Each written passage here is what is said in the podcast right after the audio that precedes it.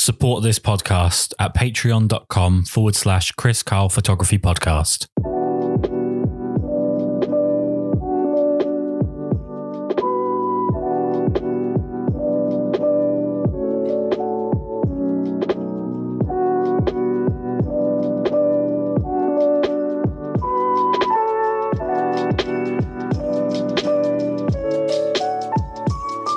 Try and start this off by just letting people know how it is that you got into photography, uh, you know, at what age and what was your reason for picking up a camera for the first time. So for you, what was it? The way I got started in film photography was uh, by making short films in high school. And I realized, you know, I was the one who always wanted to be the camera guy.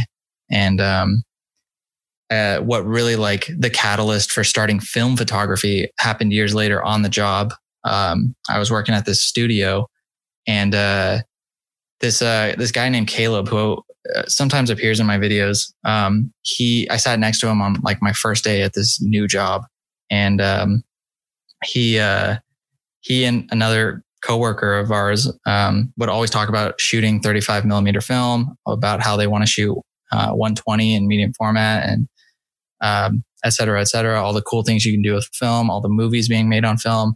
And I was like, okay, uh, you know, at first I was like, I don't know about this. Um, I'm not really into photography. I'm more into like making short films and stuff like that. Um, but uh, I so I thought it was kind of like a gimmick, like how record records are coming back for record players. Right, like, right, right. Yeah. It's an outdated technology, so like, you know, is it really coming back that strong? I don't know. Um, but uh, I had a vacation coming up to Iceland. This was in 2015, and um, you know, I'd hung out with them long enough to uh, let them convince me to bring along like some film cameras. So I brought along two disposable film cameras. And um, yeah, I mean, when I got those shots back, I was just like blown away. I'm, I was blown away by them. I mean, they're just shitty disposable cameras, but you know, they produced this like work that was like incredible. I didn't even realize like it just turned like average pictures into like great looking photos. I think I thought at the time, you know, the lab did all the color, all the scanning, all the sharpening, everything, and developing, of course. Um, so I was like, okay, this this is interesting. I think like a week after I got those photos back, I bought a Canon AE1 that I still use to this day, and um, I just dove headfirst into the world of film photography, learning about the different film stocks and kind of all the possibilities. It also helped that um, there was a pretty big YouTube film presence. Um, I kind of learned by watching Matt Day um, and uh, George from Negative Feedback a lot. So that was kind of that's kind of how it got started for me. I think I've always been a visual person, and film photography has just given me that outlet to to uh, create. So, are you not missing the, the the desire to do moving images as opposed to stills, or are you completely converted now to doing stills? Oh, I'm definitely missing it. Um, the the issue that I'm running into is that I've become such a perfectionist in like a bad way on these YouTube videos that like if I'm gonna ever do like a short film again, which I hope to, it just needs it, something about it needs to excite me in some way. Like either we're using like this really cool lens which I don't know if you know, but like cinema lenses are like stupidly expensive. Yeah. Um, so that's like problem number one of like a thousand. And um, I don't know, just like I grind out these YouTube videos one every two weeks or so. And it's just, it takes up all my like free time to do them. There's so much work on the back end. As I'm, as I'm sure you know, editing like a podcast and everything, there's so much editing work that goes into it that people kind of just don't they don't realize actually goes down. I guess. Yeah. Oh, so okay, so let's go down the YouTube route. What was it that made you want to first start making YouTube videos? Yeah, I think I was just in a creative lull at my job, um, and kind of felt like, uh, you know, really, I was just like a, I guess you would say, a pawn for like these, you know, big studio executives that made all the uh, final decisions on how uh, a shot should look at work and when I was doing work. Um, so I was just kind of like the guy that did it, not so much. They didn't really care to use like my creative vision for any shots. It was more just like make it look like this, and that's that. Right. You don't really have a say in it. like you were saying earlier with um with wedding photography, it gets old Right. pretty quick. Yeah. So I was like, well, I need to find some sort of uh, you know other creative outlet.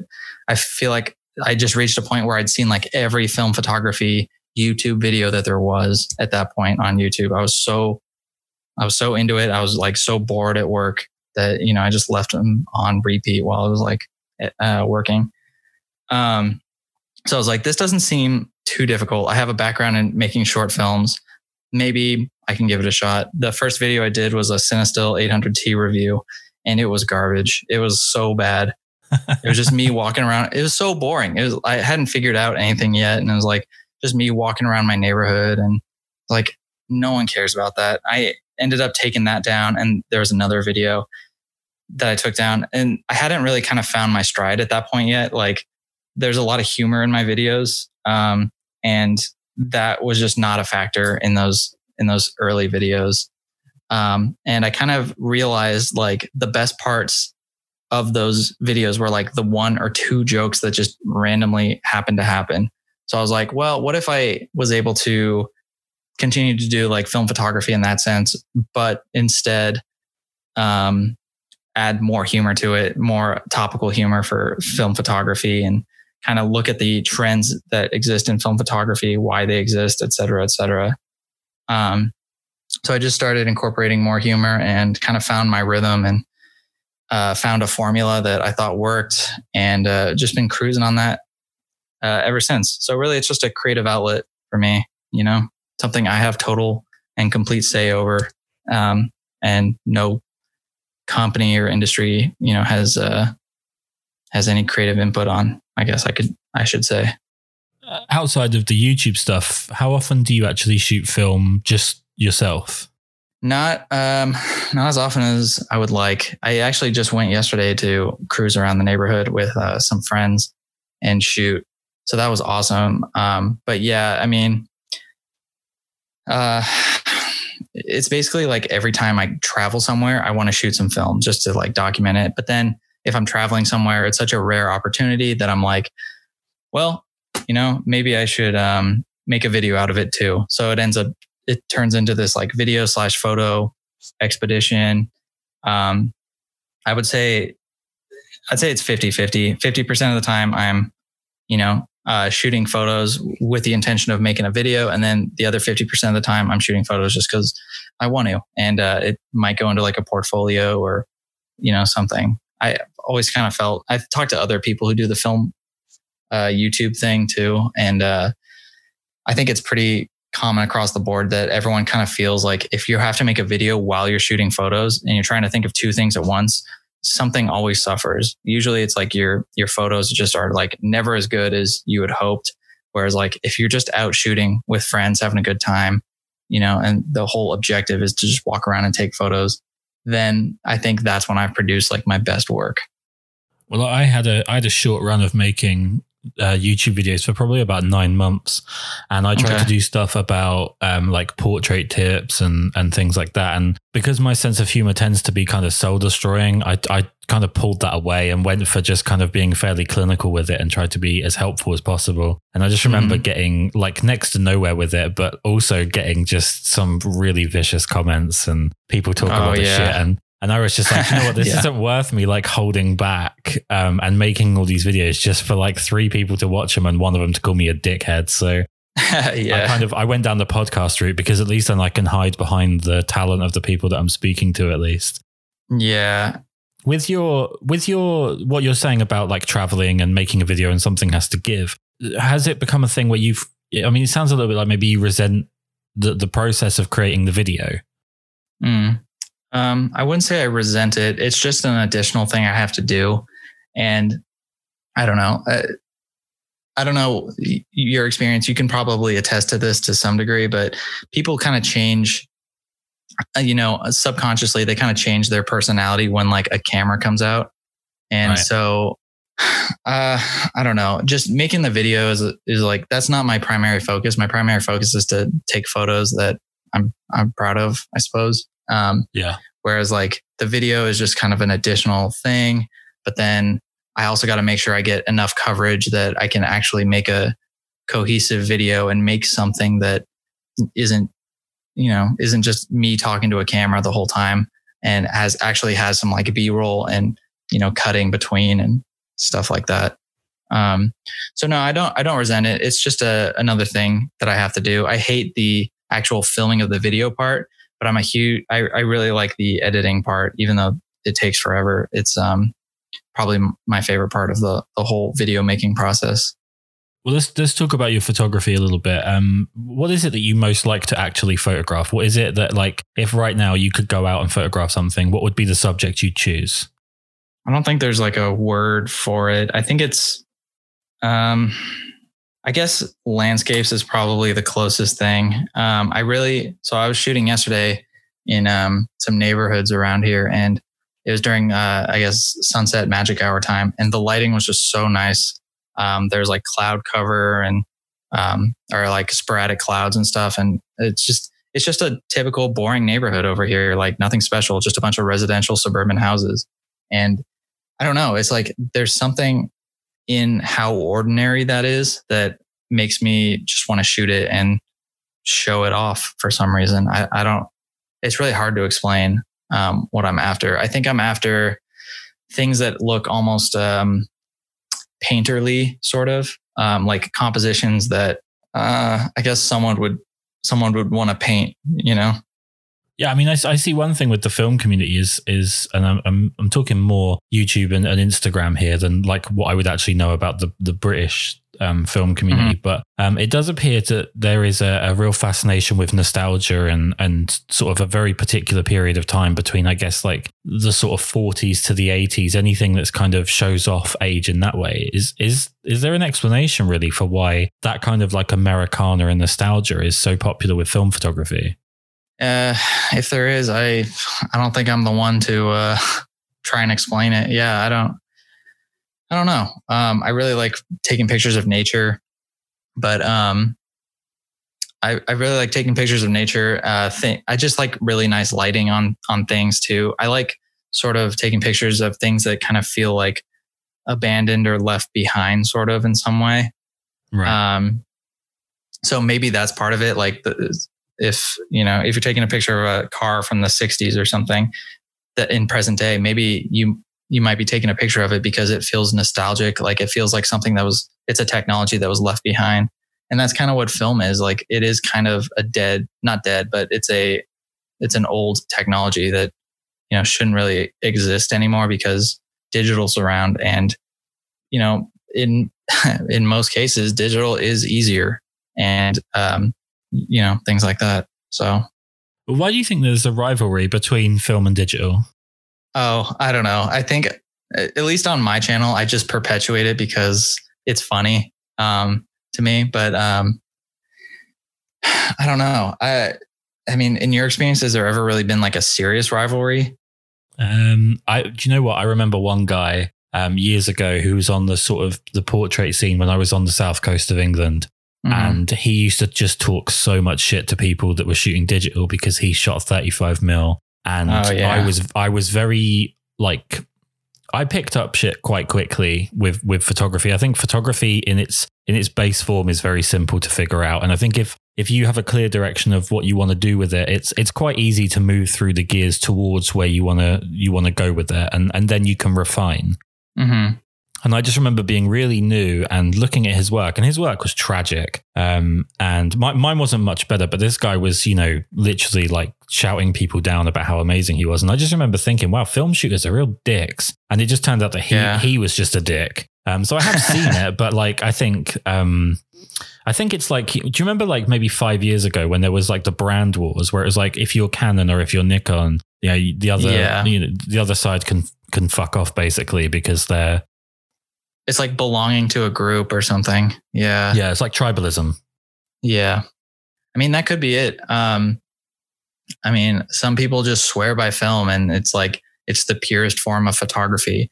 I don't know about that. There's definitely like, like your friend, um, there's definitely people on both sides that kind of are extreme, I think, uh, in their views. Yeah. Like it, it doesn't matter. At the end of the day, you're making a photo. If you're scrolling past, you know, a photo on Instagram or like you're looking at someone's portfolio, it doesn't really matter matter whether it's shot on film or digital.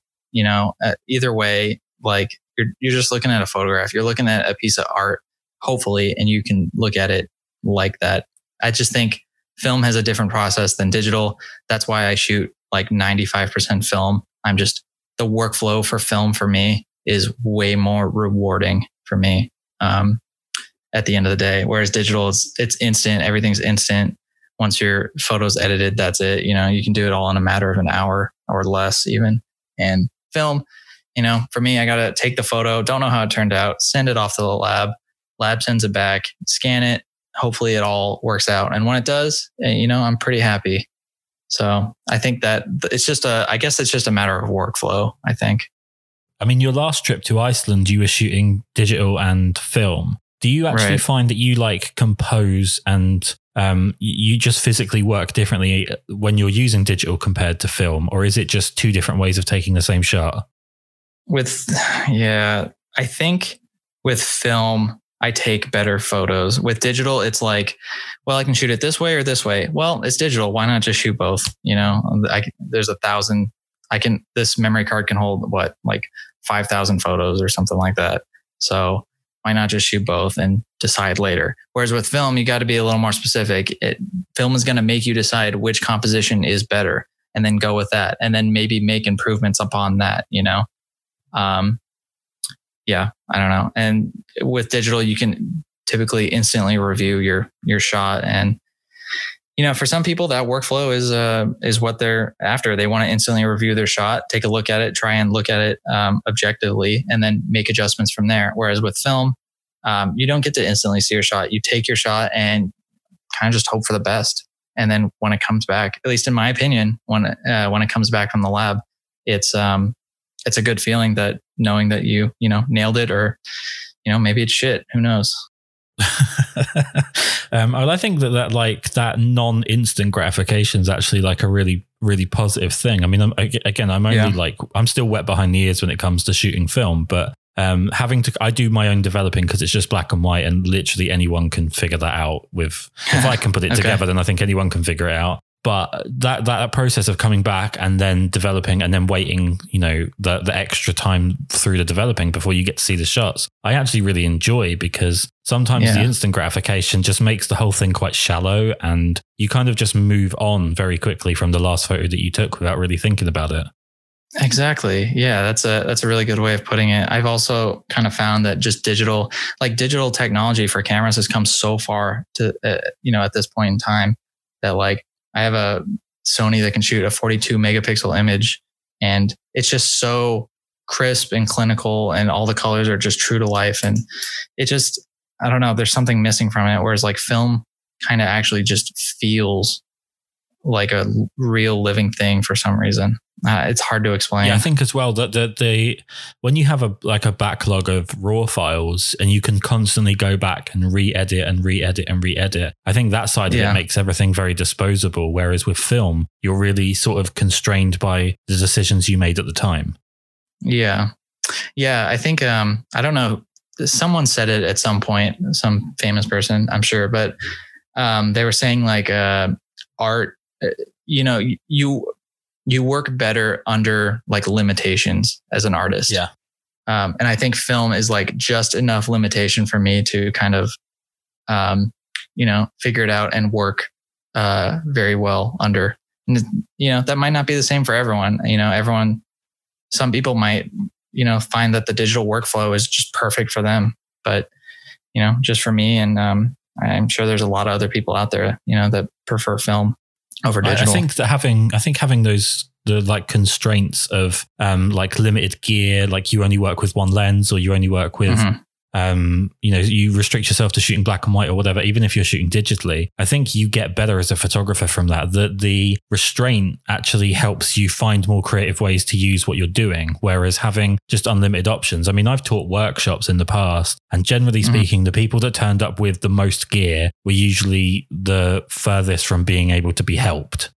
Yeah. Yeah. I could see that for sure. Um, yeah. I mean, I guess another thing I wanted to add too is like the um, with film photography, you take your photo and then you move on to the next angle. You know, you, like I was saying before, you don't have to you don't review your shot.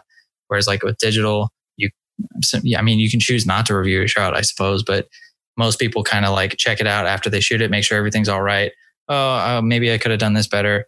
All that time you're thinking like maybe I could have, you know, done this better or maybe readjust here, here. Like that's time you could be spend spending on another shot, you know. Um, I don't know. It's it's too much focus to go into like one one photo for me, if that makes sense. Definitely. I mean, one thing I'm really struggling with, and I'd, I'd love to hear your side on this, is how people decide what film stock they're going to use ahead of time. Yeah. Because obviously, like if you're shooting 35 millimeter, you, you're going to go 24 or 36 frames before you can change things up. And that means mm-hmm. you're fairly restricted with the scene that you've got. I mean, how do you decide what film is going to work for what? Yeah, I think that's something like the more you shoot, the the more you kind of start to understand it. Um, where so like i guess I, I break it down into two things i can shoot either black and white or color um, and then with color generally i like to shoot color negative film i kind of stay away from color positive unless i'm making a video usually um, but with color negative film i like my my stocks are the stocks that i always use are portra 400 and kodak color plus 200 and then maybe occasionally fuji pro 400h so those three okay, what do I know about those three? I know that Fuji films produce really nice greens. Okay, well, I'm not going somewhere with a lot of green stuff. So maybe I'll just shoot Portra, you know, for this. That's kind of my my thought process. If I'm going right. somewhere kind of overcast with like diffused lighting, um, not a whole, not like harsh shadows or anything like that, I'll probably pick up a black and white um, film, you know, HP5 or um, let's see, God, I always forget. Is it X XP4? the I can't remember. It's like the C41 black and white. Anyway, XP2. it's one of those. Oh, XP2. Yeah. Yeah. Why can I never remember that? Well, it's because they have FP4. That's why. It's because they have they oh, basically have just coded everything in the most irritating way possible, so that you, yeah, you know, it's it's just combinations of two letters and a number, and you're always going to be wrong no matter what you do. And by the way, the only yeah. reason I'm actually able to correct you is because I'm staring at a massive amount of used film canisters um, to my okay. right. So it's not like I'm clever. It's just they're literally right in front of me. So it sounds like you shoot like dominantly black and white for film. Yeah, it, basically that comes down to my limited brain cells and not really having the inclination or the effort to want to like temperature control water to be able to develop color film. Yeah. Um, I just find I, I personally prefer black and white film in terms of um, like sort of the style that I like. I'm a really big fan of Peter Lindbergh, who's a a very predominantly black and white portrait photographer. Um, I interviewed um, a, a, fellow from your neck of the woods earlier today who uh, shoots. Uh, he doesn't shoot film, but his black and whites are really crisp and really contrasty. And I feel like when you push HP5 to 1600, you get a very similar look. Um, I'm I'm a bit of a whore for for grain. Um, I really do like yeah, to have strong too, grain in images. Well, yeah, I mean it goes without saying with your name, but yeah. but yeah, I, I just I, I, like I actually like the way black and white looks. I also think that um, you know you were talking earlier about having that sort of like a moment in time from film photography. I feel like black and white does that to to the next level because I've, I don't know I, I find I'm very temperamental about colors especially green. I really can't stand Fuji film. Um, and when I was shooting Fuji cameras um, digitally I, I, just that was the one color I didn't think they did particularly well which everyone always told me they did but I just didn't like maybe it's just me being fussy. I, I have Sony now and at least it's yeah. manipulatable a lot more with Sony but I'm not really a big fan of their colors either um, I just yeah. I don't know I just I think black and white kind of you focus more on the content of the shot, whereas I think I'm just quite thick and I would just more focus on colors because I'm not particularly clever.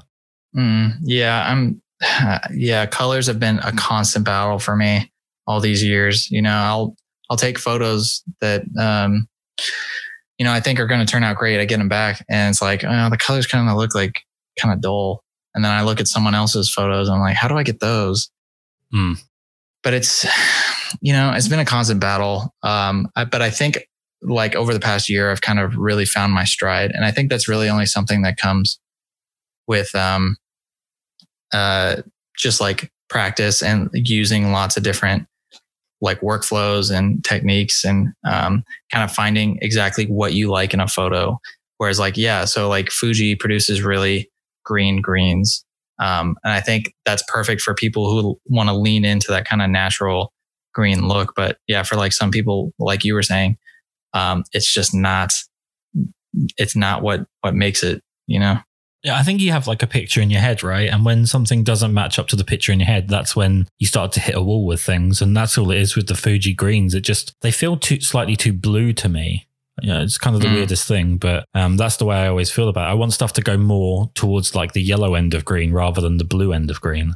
Yeah. I think Portras, uh, like the Portra series and like Kodak in general is probably more in that direction. If I had to guess from my experience, I guess. You don't shoot a ton of black and white from what I've seen on on um, your YouTube and, and your Instagram. Um, is it like a really specific idea that you'd have to have black and white for?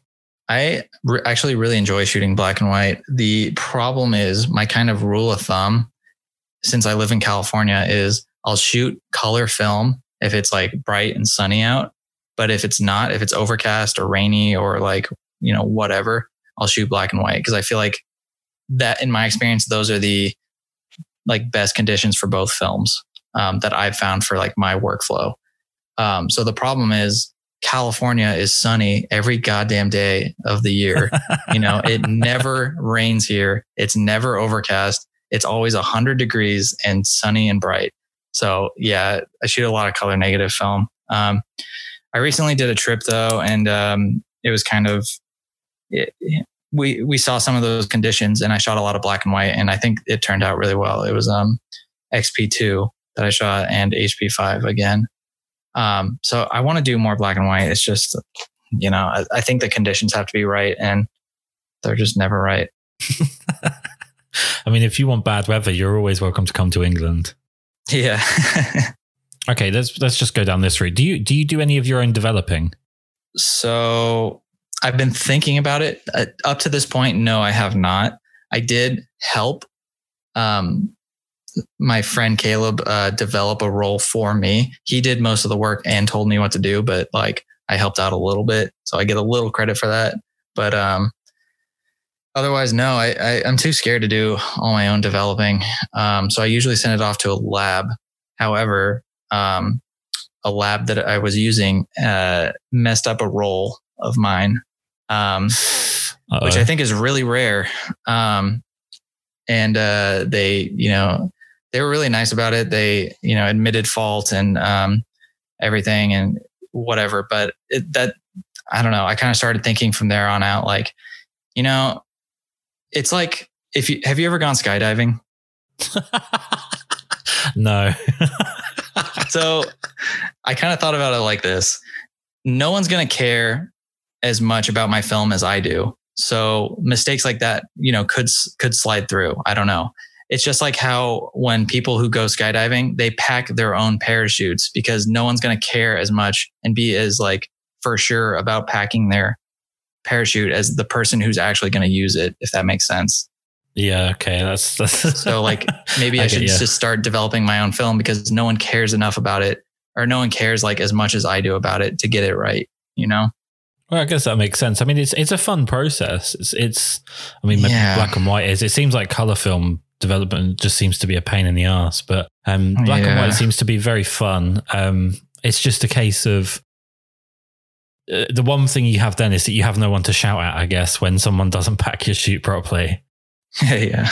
that's true. Yeah, it's all on you. But it, from what I've been hearing from people, it's like it's so great just like having control of the entire process from start to finish. And like especially with black and white, I've been hearing like like the type of chemicals you use um, makes such a huge difference in the final outcome of the image.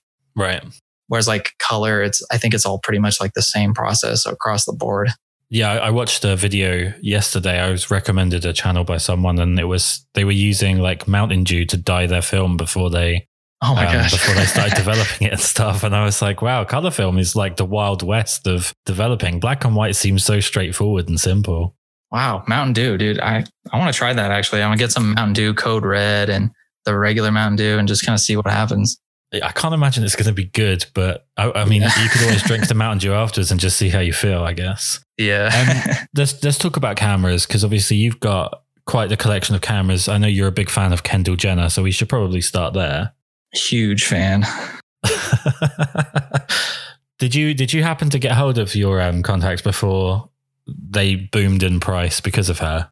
No, I didn't. I got it.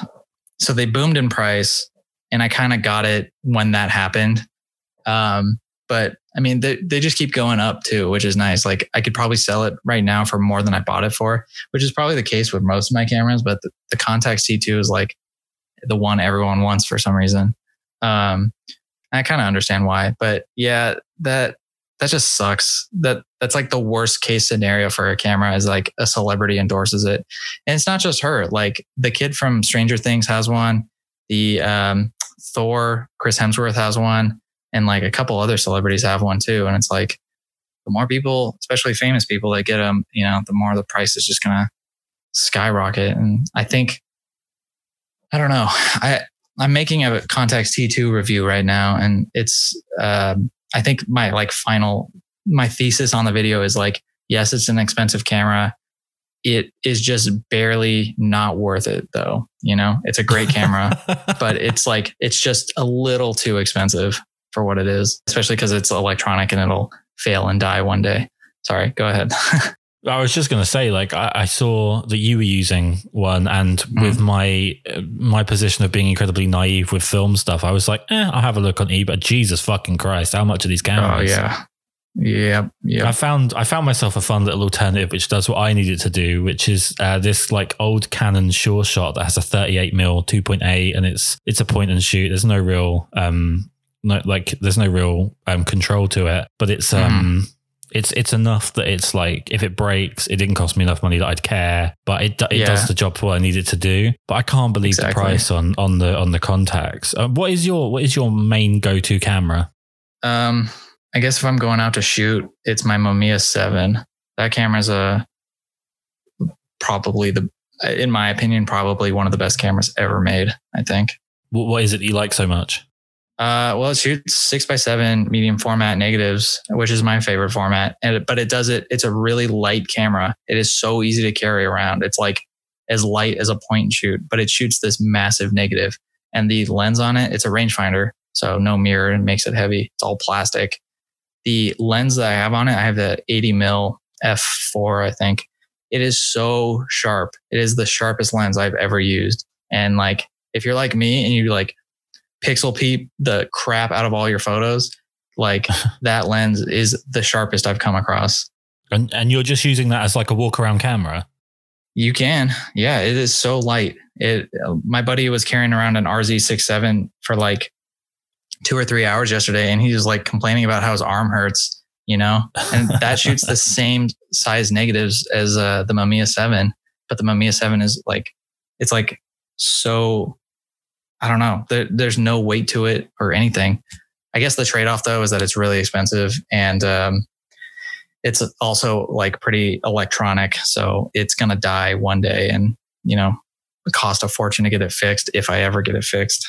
It's kind of the gamble you take with these old cameras, I guess. And you've also got, um, I don't think that's your whole camera collection though, right? Because you've got that cool little 3D camera that um, you made the mm-hmm. amazing video about Baxter with. Yeah, the Nishika N8000. It's a uh, piece of shit. I don't much care for it. I wouldn't recommend it to people, to be honest. Yeah, but it it it produces like a really cool look, um, but it is a complete pain in the ass to use, and you know it's it's like really shitty grade plastic. Am I allowed to curse on this? I am assuming it's fine because I have been the whole time. So yeah, you, you go for it yeah, the plastic is like a really low grade plastic or something. And I just know I'm going to wind it to the next shot one day and it's just going to snap and that'll be it, you know? Let's talk about like cameras that you want to own then, because I think me and you probably both share one camera for definite. Okay. Um, which is the X Pan. Oh, I, I, definitely have to get an X Pan at some point.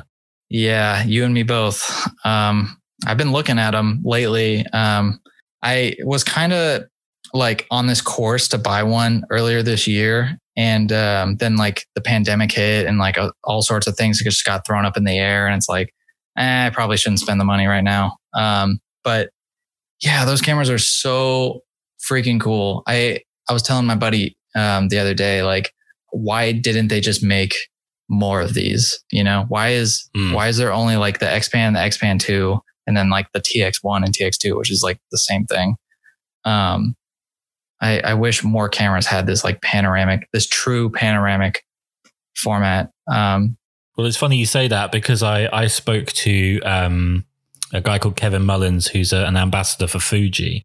Okay. And um, I, I said to him that I'm just going to throw it out there because it just needs to get made. You've got the X100. Yeah. I think they're on the X100V now, which is like the fixed lens, um, mm. digital mirrorless. I was like, why are they not making an X-Pan version of that? Like that's going to sell mm. like you would not believe. Just have a wider sensor, have have that wide sensor, fixed like 40 mil lens. Just do it. Just yeah. make that fucking camera, and it's going to sell so much. And he yeah. said, "Oh yeah, we, you know, they're always listening, and you know, they want they want that feedback and stuff." And it's like, well, just go and make it. Like, I don't see why. Yeah. Like, th- th- this should no longer be a conversation. You should just be there, having them make this camera, and then sending me one. It, sh- it should be really straightforward. exactly. Even well, so Fuji um, my understanding of the X-Pan is it was a collaboration between Fuji and Hasselblad or Hasselblad, however you want to say it. Um, and my understanding is that Fuji actually produced the body of the camera, which I, am not sure. Someone, um, hopefully, someone corrects me if that's if that's not true. But, um, yeah, like if Fuji Fuji's like still producing cameras these days, so why not just make a limited run or like maybe just start producing new ones. I don't know. I'm sure they still have the, you know, the, the blueprints somewhere. Um, but they would sell out like immediately if they started making yeah. new ones, especially for film, you know? Yeah, I, I, don't really understand why more. I think it might come soon. I think there might be a resurgence of companies putting out new 35 millimeter cameras, at least 35 millimeter, maybe not more medium format for the time being. You know what I found out yesterday? What's that? That there's a few companies that are still making um, film cameras. Like Nikon is still making the F6, which is a film camera. So you can buy like one of those brand new off the line. And then Leica wow. is still making two film cameras. They got the Leica MP and the Leica MA. And both of those you can still buy new. Granted, they're stupidly expensive because um, they're Leica. But yeah, yeah, that's that's like super cool to me that these companies are still producing film cameras to this day. Yeah, and I, I don't see uh, any reason why, with the way that YouTube is controlling a lot of the culture of photography and film is mm-hmm. becoming more and more of a thing on there, why companies wouldn't maybe have a look at it? Because, you know, f- uh, film manufacturers are making new film stocks. You've got more mm-hmm. and more people clambering after cameras that, like you said, are, are, inevitably going to fail sooner rather than later in a lot of cases. Why not yeah. take a piece of that market? Like capitalism just says that there's money there. Why not go for it? Yeah. You know what's going to happen though? you and I are both going to buy an X-Pan and then like a day later they're going to announce like they're producing new X-Pans or whatever and it's like great. So these like lost they'll just lose like a ton of like value or something. Yeah, well, do you know what? To be honest with you, I'd be fine with that because if I still get an X-Pan, then that's all I really worry about. Yeah, that's a good way to look at it. I have found a fun little workaround with. Um, so a friend of mine, um, and I think you might start to really fucking hate me here. Um, but a friend of mine lent me a, a Hasselblad um, 500 CM until yeah. next winter. So I've got it for like a year and a half, and um, you get these little. Yeah, I know, and I've got no talent either, so it's just a complete waste of a camera. and there's these little buffer adapter things that you can use to put 35 mil film through that. Yeah. And shoot it like kind of pano, I guess. Mm-hmm. Um, and I just shot my first roll of that, but I'm not going to like mix the chemicals just to develop one roll. So I won't know how it actually yeah. looks for like probably a couple of weeks, but um, that's going to be my workaround. The difference is though, is that that's like 15 times the size of an X uh, of an X pan, and it's not exactly like a walkabout camera. Yeah. I just, I want the true panoramic, I don't know, the true panoramic negative size from a camera like the the X-Pan, you know? I want the double width of like a 35 mil frame. I, I don't know why. I, so does everyone else apparently because the cameras are like a thousand billion dollars. What do you make of um like sort of the novelty film stock? I don't want to say novelty because that sounds like I'm being a bit mm. What What do you make of the the film stocks that are coming out? Like you know, you've got Lomo Purple, and uh, I saw you shot Metropolis, and there's a few other yeah. film stocks that are coming out that have like a, I guess a gimmick to them. Um, what, what do you make yeah. of all that? Do you think that's good for the for the film industry? I think so. Yeah. Um, I wish more stocks were coming out that were a little more. Um, I don't know. I wish you know more companies were doing more stuff with like slide film, positive film, but um, Lomo Purple is like really cool it's like like you're saying, it is a very gimmicky film. Like I, I don't know what the hell I would ever, you know, shoot with that. Um, probably besides like my own wedding, maybe, but I don't know. Yeah, I think there's so my buddy uh, he asked for like Lomo purple from his parents for uh, for Christmas one year, and he just got like a shitload of Lomo purple. So he's been shooting that, and you know it's really interesting because once you kind of like dive into that and you start um, getting used to like what the what looks good with the film and et cetera, et cetera, you kind of figure out like your style with that film. And so he's like really, in my opinion, he's like really figured it out. He's been like doing bleach bypass on it and like all sorts of crazy stuff, and just like it really works for what he's shooting, and he's just done a great job with it. So like, I think in to him, it's not a gimmicky film. It's like it's like what Portra 400 is to me. You know, it's like my go-to for now because um, he's really he's figured out the right workflow for for him. You know, so gimmicky is I think to most people is probably yeah a gimmicky film like Purple and Teal and all those um, other ones, but uh, you know, Lomo actually makes a color negative line as well, and I guess you could say that renders normally, quote unquote. Um, mm. It renders um, true to, I guess, true to life more than Lomo Purple does. Anyway. well, it depends on, on what you've been smoking, I guess, but. Yeah, it depends on what your vision looks like. yeah, yeah, exactly. If if you're seeing in Lomo Purple, you've probably got to see a doctor. But yeah, I know Kyle probably. McDougall did a like an exposure test on the um, Lomo color negative, and he said it was surprisingly good considering like the cost difference and stuff. Yeah, I just shot um, three rolls of Lomo 800. I don't. Have you ever shot any of the? Well, you don't do a whole lot of color, right?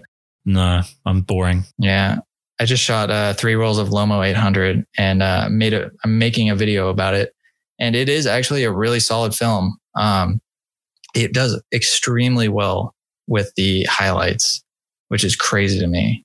Um, um, especially because I think I don't I don't think Lomography actually makes that film itself. They just cut it from a master roll that they buy from Kodak. So it's some Kodak stock that they make, but Lomography right. just like monetizes it, I guess. Um, but it it's crazy. Where do you stand on expired film? I don't shoot it. It's it's too much of a too much of a gamble, uh, in my opinion. You know, you ne- you never know. Like someone could tell you that the you know the stock has been um, stored in a freezer you know these past 18 years or whatever.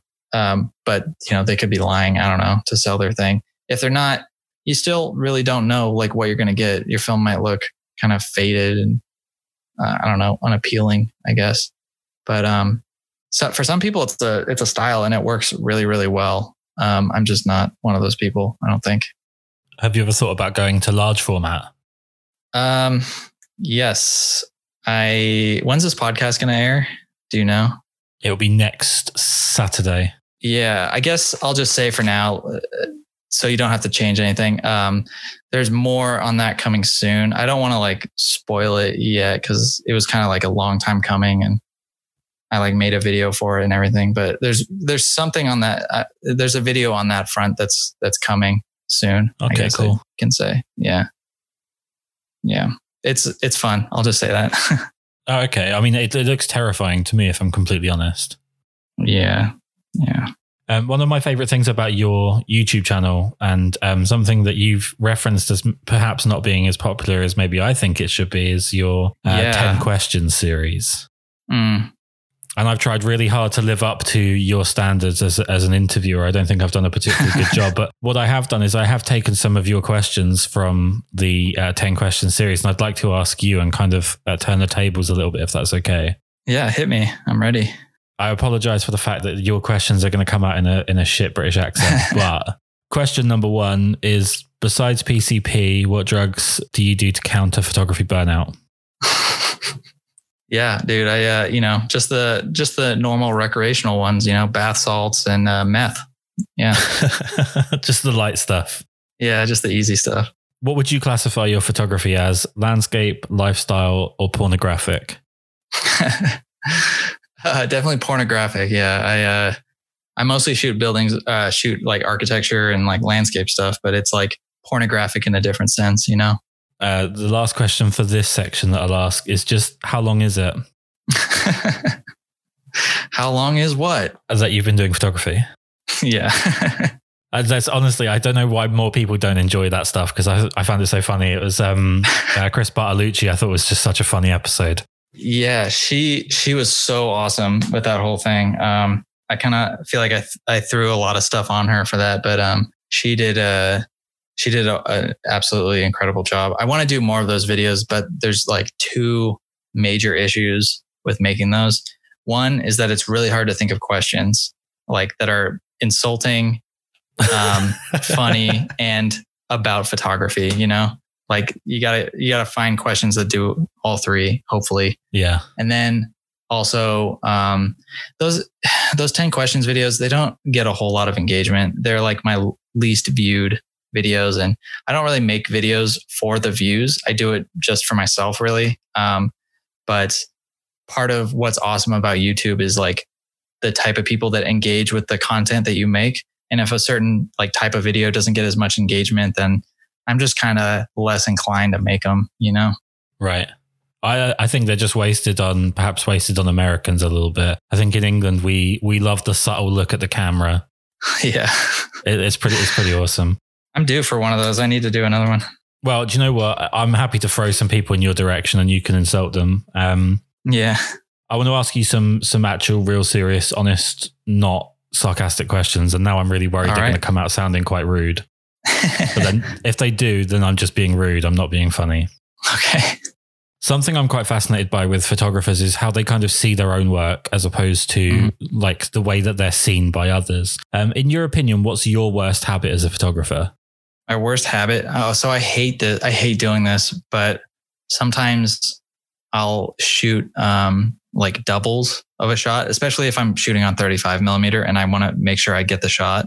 I'll shoot doubles of it, and then I end up scanning. It's just I don't know. I it's it's kind of a weird one. I I just don't enjoy going through the whole scanning process, going through the editing, converting into a TIFF because I use Negative Lab Pro and all of that just to see like the same shot twice, you know? And like if I'm using something with a lot of latitude, like Portra 400, um, they pretty much just look the same. Even if I did change the exposure settings, like there's so much range on Portra 400 that it really didn't matter to shoot doubles. And it's just a, ha- a bad habit I'm into for some reason. Um, yeah, that's probably my worst habit for sure. What's the next thing you want to work on as a photographer? The next thing you want to improve on? Hmm. Probably black and white. I um kind of want to. Yeah, I don't know. Um, it's a good question. I think.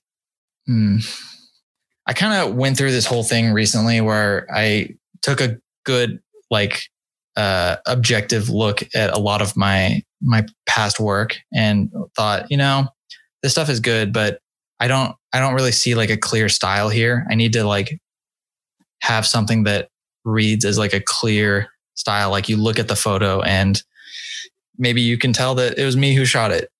That would be Right. the ultimate goal. But um, so I kind of, you know, spent like a week researching. Um, one of my biggest inspirations is Edward Hopper, the painter. Um, and I kind of just like spent a week checking out his uh, his paintings and kind of just trying to figure out exactly what it is that makes me feel the way I do when I look at one of his paintings. And I, you know, took a bunch of notes and kind of really tried to think, um, what's the word? I guess just think deeply about it. And I've, this was like a month ago or something. And I've been trying to emulate his work in my own work to some degree. I think that's what I'm, what I'm working on right now is trying to create a body of work that looks like it, it was all shot by the same photographer. Uh, wh- what does it take for you to be happy with a photo that you've taken? I think uh, a lot of things. The subject, the composition, the lighting, and the colors all have to be on point for me to be completely happy with it. And then there's like a few other like bonus things. It's like if I nail all, you know, 17 of these things, then it'll go in the portfolio. But it's incredibly rare that I actually nail all those, you know? When it comes to other photographers, one thing that I've given as a piece of advice for people starting out is um, kind of what you alluded to a minute ago is is you need to have an idea of what you like before you know the direction mm-hmm. that you want to go in. You have to have you have to develop a taste so that you understand what yeah. it is that actually speaks to you. And I think that's something a lot of photographers miss out on because they focus more on technical things and like the mechanical aspect of a camera rather than actually artistically what they enjoy. Yeah. I think you're spot on. Yeah. Oh, it's, it's a mix of change. Um, if you speak to my wife, she'll tell you I'm very rarely spot on. if you could go back and speak to yourself when you were sort of starting out with film photography, what would be the piece of advice that you'd give yourself to kind of help you get through the gears a bit quicker? I would tell myself, um, I mean, again, the biggest struggle I ever had was just like, I guess converting color or uh, looking at color negative film and you know inverting it and getting the colors right and everything like that. I always thought like I was doing it wrong, and uh, I know nowadays that there is no right way to do it. Um, there is only like every time you invert a color negative shot, it's just an interpretation of the negative. You know, there is no correct way to do it um, overall. So if if I figured out that information back then, I think I would have gone to where I am now a lot faster. And then also, I'd probably tell myself, uh, also, you know, find out exactly what you what looks good, what you think looks good in a photo, and just keep continuing on into that direction and try and just craft your style as much as you can. Where do you stand on like editing of film negatives? Like what's what's too far when it comes to editing film to you?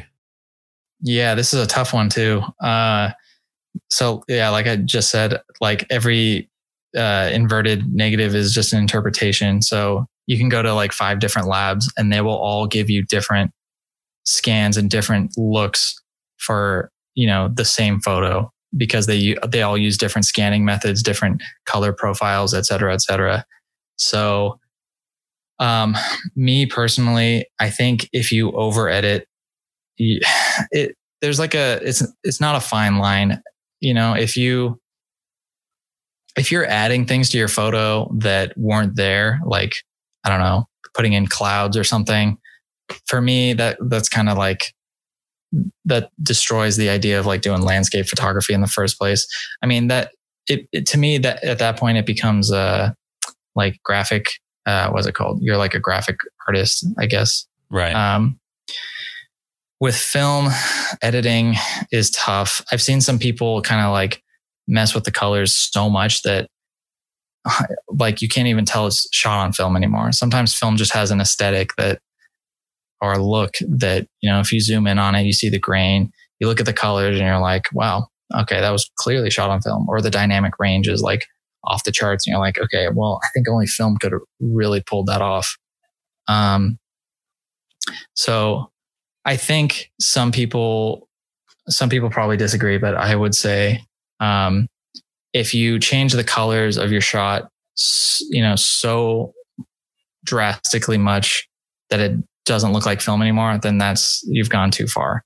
But then, you know, eh, me saying that it's like a subjective thing. Again, it's, I mean, what is the film look exactly? No one, I don't think anyone really understands it completely. So it's it's a whole toss up. That's a hard question to answer. It's something that I find very strange with people that shoot film and then kind of remove the characteristics of film from that image. Yeah. Um, so that basically what they're left with is a digital image that just has a lot more latitude. It's, I, I guess it's a tactic, but it's a very strange one to me because, like you said yeah. earlier, digital cameras have come so far that um, mm-hmm. it almost feels like a really long way round to get slightly less out of it. Yeah, exactly. Yeah, I mean, yeah, you shoot raw with a digital camera and you can like do everything you need to. There's so much range in Lightroom with raw files, whereas like film, you're scanning it as like a TIFF, and you can't really, I don't know there's not as much room to like play with with film. You you pretty much have to try and get it as close to right in camera, you know, when you do it. Obviously, photography, like you said earlier, it's not your it's not your job. Um, outside mm-hmm. of it being a YouTube thing, would you ever want it to become your job? Um, yeah, I think uh, I think that'd be really cool. I mean, if someone hit me up tomorrow and was like, "Hey, you want to go on tour with this band? They're kind of like they're not the biggest, and but they're going to be doing like a tour all across the US. You know, we'll pay you, we'll, you know, put you up and stuff. I would 100% say yes. I think any photographer probably would, to be honest. Um, so in that case, yeah, I would, I would absolutely leap at the opportunity for something like that. Even though like I, I, I don't have any like band photography in my portfolio. Um, but at the same time, photography is such a saturated field that it's so. I, I figure I feel like it's really, really competitive. Um, so it might not be the field for me. Um, I've always thought like, oh, I could give, you know, engagement photography or wedding photography a go at some point. I know I'll like be really bad at it when I first start, but um, then I talk to a few people and they're always like, dude, don't do, don't do wedding photography. It's, it's a goddamn nightmare, you know? Well, I, I don't think it's a nightmare, but I definitely, you know, I always say the same thing to people, which is, um, it's not a job you can do if you don't enjoy it. You know, yeah. it'll, it'll kill you pretty quickly. Yeah. Yeah. I've just heard horrible stories about like, you know, brides and stuff kind of like losing it on their photographers because they're not getting the shot or something. It's like, I don't know. Yeah, I have to admit, we've, I mean, we've talked in the past about moving to America because me and my wife are both sort of really American at heart, I guess. And mm-hmm. um, I, I probably wouldn't be a wedding photographer in America because um, at least what we see in TV shows and uh, what I see on YouTube videos by American wedding photographers, it just seems like it's a day designed for everyone to be pissed off at each other as opposed to enjoy themselves. Yeah, yeah, I um, I'd have to agree with that sentiment. Yeah. With your YouTube channel, to what extent do you get um, pissed off at being like sort of having to play second fiddle to Baxter? uh, well, you know, I've kind of just accepted that he's the star, and uh, you know, even though I do all the heavy lifting, he's the one everyone wants to see. And once you kind of accept that, it just it just becomes easier, you know. What is your opinion on kind of photographers following trends? Like, I th- okay, so how about this? Do you think Instagram, generally speaking, is a good thing for photography? I think, yeah, I think so. Um, I'd have to say, yeah, it is a good thing because um, when I was first getting started, I would have never known um, what what style I even liked in the first place. You know, um, I, I wouldn't, I honestly wouldn't have known where to go to look at other people's work um, other than Instagram. I mean, I, I know now that like a lot of photographers have websites, a lot of photographers have like, um, you know, galleries or portfolios online or, um, you know, even some sell like zines or photo books, but I didn't know that when I was first starting. So when I was first starting and I was trying to find like a style to I guess kind of pick parts from and then another style to pick my favorite parts from and kind of combine them together and figure out exactly what it is I want to be shooting. Um, the Instagram was like the place to go. I looked at a lot of uh, photographers and their work on Instagram and kind of figured out the direction I wanted to go with my work. And then um, from there, I kind of, you know, picked it up and started looking into, I guess, all alternative um, sources of inspiration than other than Instagram. There is kind of a weird thing with social media though, where like if you, I don't know, I feel this every now and then, but if like I don't go out and shoot for a while, say like two months, I'll be on Instagram seeing someone else's shots and just think, man, I really need to get out there. I've been slacking so much lately, you know? Yeah. Yeah. But then it's also like, I found so many great artists through Instagram too. And you know, there are, it's it it's made f- seeing their work uh, exponentially easier um, than just like randomly finding them in like a photo book in like a, um, a thrift shop or something. You know? Yeah, I think um, like the one thing I hear quite often and something that I've kind of struggled with is the the people that chase metrics when it comes to Instagram or any social media oh. where they're sort of chasing um, the attention and they're doing they'll they'll change what they're doing because it will generate more sort of interaction and, and, I worry if that's necessarily a good thing with Instagram. I think if you're if you're smart with your curation of what shows up on your Instagram feed, it can be a really inspiring place. And um, I normally have a rule of like on my photography ones, just no politics. I just don't want politics because it sidetracks yeah. me from sort of artistic stuff. Obviously, lately that's become almost impossible.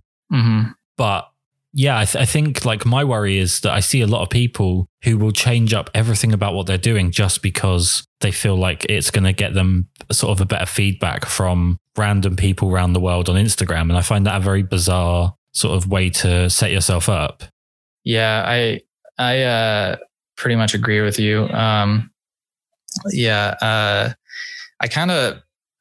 I mean, I've told my buddy Caleb this a, a, bunch too, but he he always talks about like looking at the uh, analytics and the data on like YouTube channels and kind of trying to figure out what it is exactly that's popular and people are watching and stuff.